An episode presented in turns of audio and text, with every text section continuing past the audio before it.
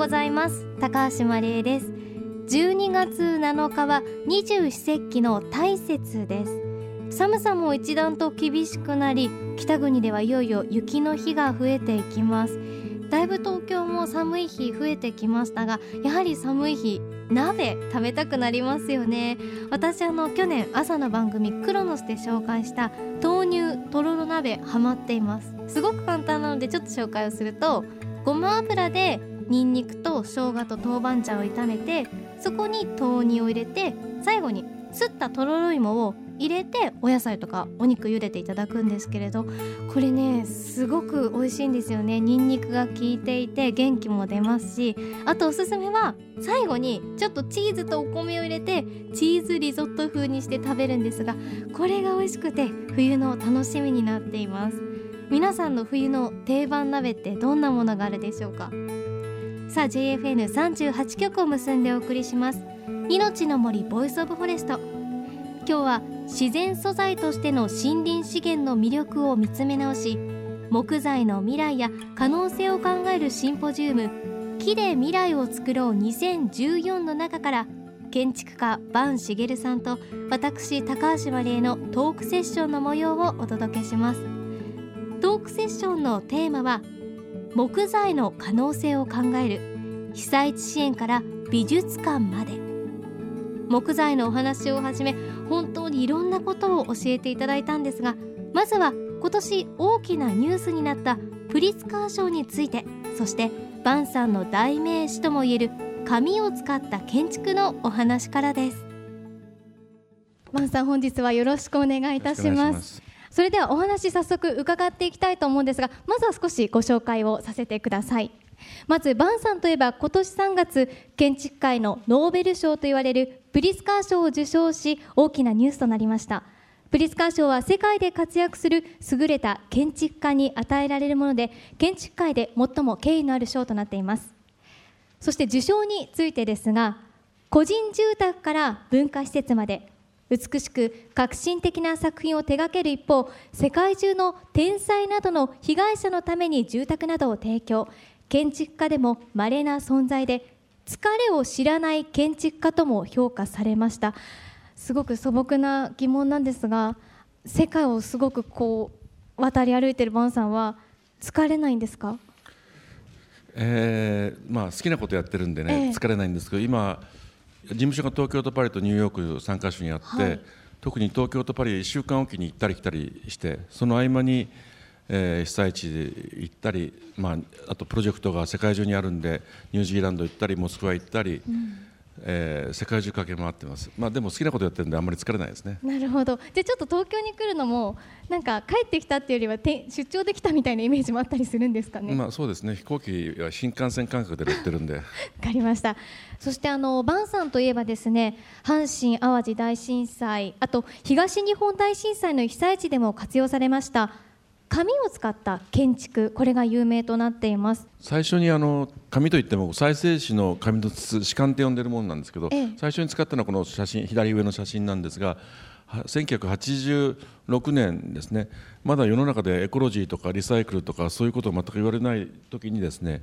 えー、木の代わりに、まあ、木をふんだんに使うだけの予算が展覧会の会場構成でなかったんでその代わりに紙管紙の筒よくこう昔はファックスの芯とかですねそれから建築家は我々のトレーシングペーパーってあの紙を使うんですがその芯に歯間が使われて、はい、どうも物を捨てるのが苦手なんでそれを生かしてこういう天井とか壁ですね、うん、これを歯間を使ってで思った以上に強かったんでそれをきっかけにこういう構造の試験を始めたんです早稲田大学の松井源吾先生のに手伝っていただいてこの紙を建築の構造として使う開発を始めたんですね。86年ぐらいから。ええ。その時のこれ実験風景ですけども最初にできたのは90年に小田原のホールを作りましてね、はい、えー、ここは330本の長さ8メートルの主管で建物を。まだこの時はでも構造として使うだけの建設大臣の認定が取れてなかったんで二次的な材料なんですけどねただこういう太い歯間があって直径120センチあるんです。中を見るとこうトイレになってまして、うんはい、トイレットペーパーがなくなったらいざとなったら中の鏡を蒸して使えるようになってるんですけどね。まあ、そういう工夫もしたり。なるほど、あの歯間っていうのはこうイメージとしては紙を何重にも何重にも巻いてできた硬い筒っていうイメージでいいんですかね。ねえ。この場合は15ミリ30枚の紙を巻いて15ミリの厚みにして、中中空ですけども、はい、まさにそうです厚いボール紙みたいなもんですね。へえ。素朴な疑問ですが、はい、紙って燃えやすいとか雨に濡れるとやっぱりこう柔らかくなっちゃうイメージがあるんですけれど、ええ、大丈夫なんですか、ええ、あの皆さんそう思われるんですけどもでも毎日オレンジジュースとか牛乳とかああいうパックは全部紙ですよね。紙っていうのは木と違って工業製品ですから加工して防水加工とかそれから不燃の加工あれ壁紙なんかもみんな不燃加工してあります。家に使う壁紙ですね。ですから工業製品ですから防水とか不燃加工は紙は簡単にできます。そもそもなぜこう木とか木材とかじゃなくて紙で使って建築物作ろうと思われたんですか？それはなぜかって言いますとねその、まあ、物の開発構造の開発でより強いものを作ろうというのが、まあ、世間一般なんですけどねただコンクリートの建物でも地震で簡単に壊れますよね。だけど木の建物でも地震に強いものあるいは紙で作っても地震に壊れないものは作れるんですね。ええ。でそう考えてみると建築の強度とか耐久性っていうのは材料自体の強度とは関係ないということが分かるわけですね。だから今言ったようにコンクリートみたいに木よりも全然強い材料を使ったって地震には弱いわけですね、うん、ですからそういう論理的に木よりさらに弱い紙を使ったって、えー、構造計算をちゃんとすればですね安全な建築ができるということは理論上は分かってたんでそれを実践して建設庁とか、まあ、国交省の許可を取って実証してるわけですね。ですからそういう意味でより弱いあるいは身の回りにある材料を使っても安全な建築を作れるという信念のもとに開発始めたんです。なるほどであのバンさんが文字通りこり開発した紙の建築という誰も思いつかなかったような素材というのが一つある役割を担うようになってそれが先ほどおっしゃっていた支援活動ということでまず初めがルワンダというね、ね。ことでしたよね。次、はい、これ映ってるこれがあの1994年に、えー、東アフリカのルワンダで仏族とツ族が争ってですね200万人以上の難民が出たんですね、まあ、その時のこの、えー、難民キャンプの様子なんですけどもあまりにも国連で与えているこの難民のシェルターがですね貧しいもんだから雨季は結構寒いんですね。そういう時にその寒さに耐えられないもっとシェルターを改善しなきゃいけないんじゃないかと思ってですね94年にジュネーブにある国連難民高等弁務官事務所をアポなしで手紙書いたんですけど全然返事くれないんで、ええ、もう思い切ってアポなしで訪ねていったんですね、はい、それでたまたま運よく難民シェルターの撮影をしている責任者のドイツの建築家国連の人なんですけど、ね、お会いできてそれでこういう紙でシェルターを作る提案をしたんですね国連ではこのプラスチックシートだけを与えて難民が木を切らなきゃいけない木を切ってフレームを作るとところが200万人の人が木を切ったもんですからこの地域もともと森だったんですけども木が全部なくなって難民の人たちはもっと遠くまで木を切りに行って大変な森林伐採の環境問題が発生したんですね難民問題が。で国連としてはですねそれを抑制するためにアルミのパイプを支給したんですけども、はい、アルミはまあこの地域では非常に高価な材料なもんですから難民の人たちがお金のために売ってしまってまた木を切って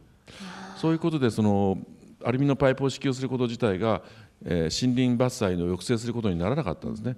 でそんなことでそのドイツの担当者がたまたま困っている時に偶然僕が再生紙の士官を難民キャンプのシェルターに使うアイデアを持っていったもんですからこれはいけそうだっていうことで再生紙を使った、まあ、最小限のシェルターを開発するということが95年から始まりました。うん。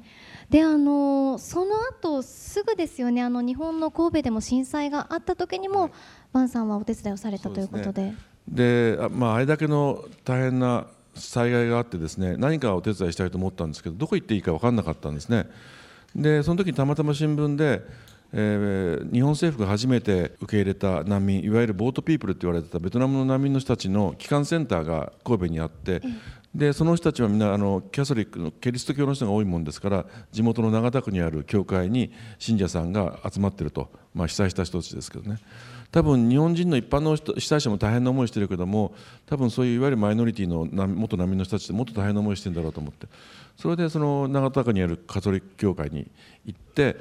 で最初神父さんにもう全部建物が燃えたり壊れたりしてなかったで焚き火を囲んで屋外でミサを開いたんですね。で神父さんに紙で、えー、教会建て直しましょうって言ったらアホかって言われましてね。そんなその火事があった後に何を言うんだみたいで全く信用してもらえなくて。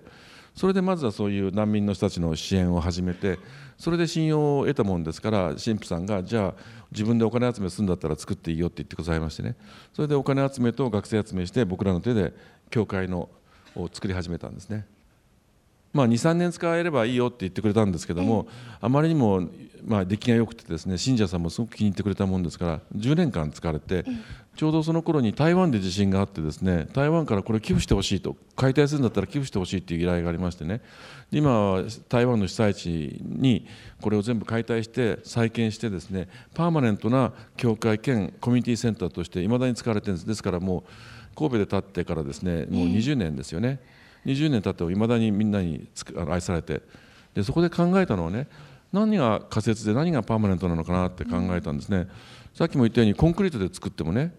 地震で壊れたりあるいは金儲けのために作った建築はコンクリートで作っても仮説なんですよ、うん、だけど紙で作ってもみんなが愛しさえすればこれはパーマネントもなりうるんですねそれが何が仮説か何がパーマネントかっていうのはコンクリートでできてるか紙でできてるかっていうことじゃなくて建築が人に愛されるかどうかそれで建築が長く残るか短期間で壊されてしまうかの違いなんですね。だからこうさっきの仮説もそうですけれど愛される建築に住んでる人っていうのは仮説っていう意識も薄れるかもしれないですね。仮設って呼んでるだけで、うん、さっきも言ったようにそのちゃんとあの建設建築の基準法通りに設計してますんでね。長持ちするわけですいくらでも使えるし安心だし安全だし。だから別に仮設って呼んでるだけで別に仮設とそうじゃないものの差はないんですよ。なるほど。命の森ボイスオブフォレスト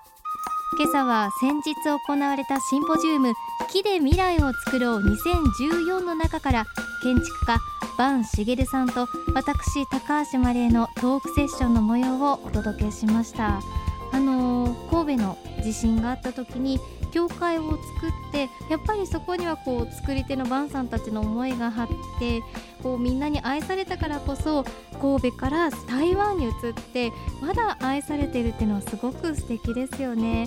うん、でも本当に晩さんおっしゃっていましたけれど何でこう建物例えばね木とかコンクリートとか何の素材でできているかということではなくて作り手の思いとかみんなから愛されればそれは仮説ではなくてパーマネント永遠の建物として残っていくのってすごくわかる気がしますよね。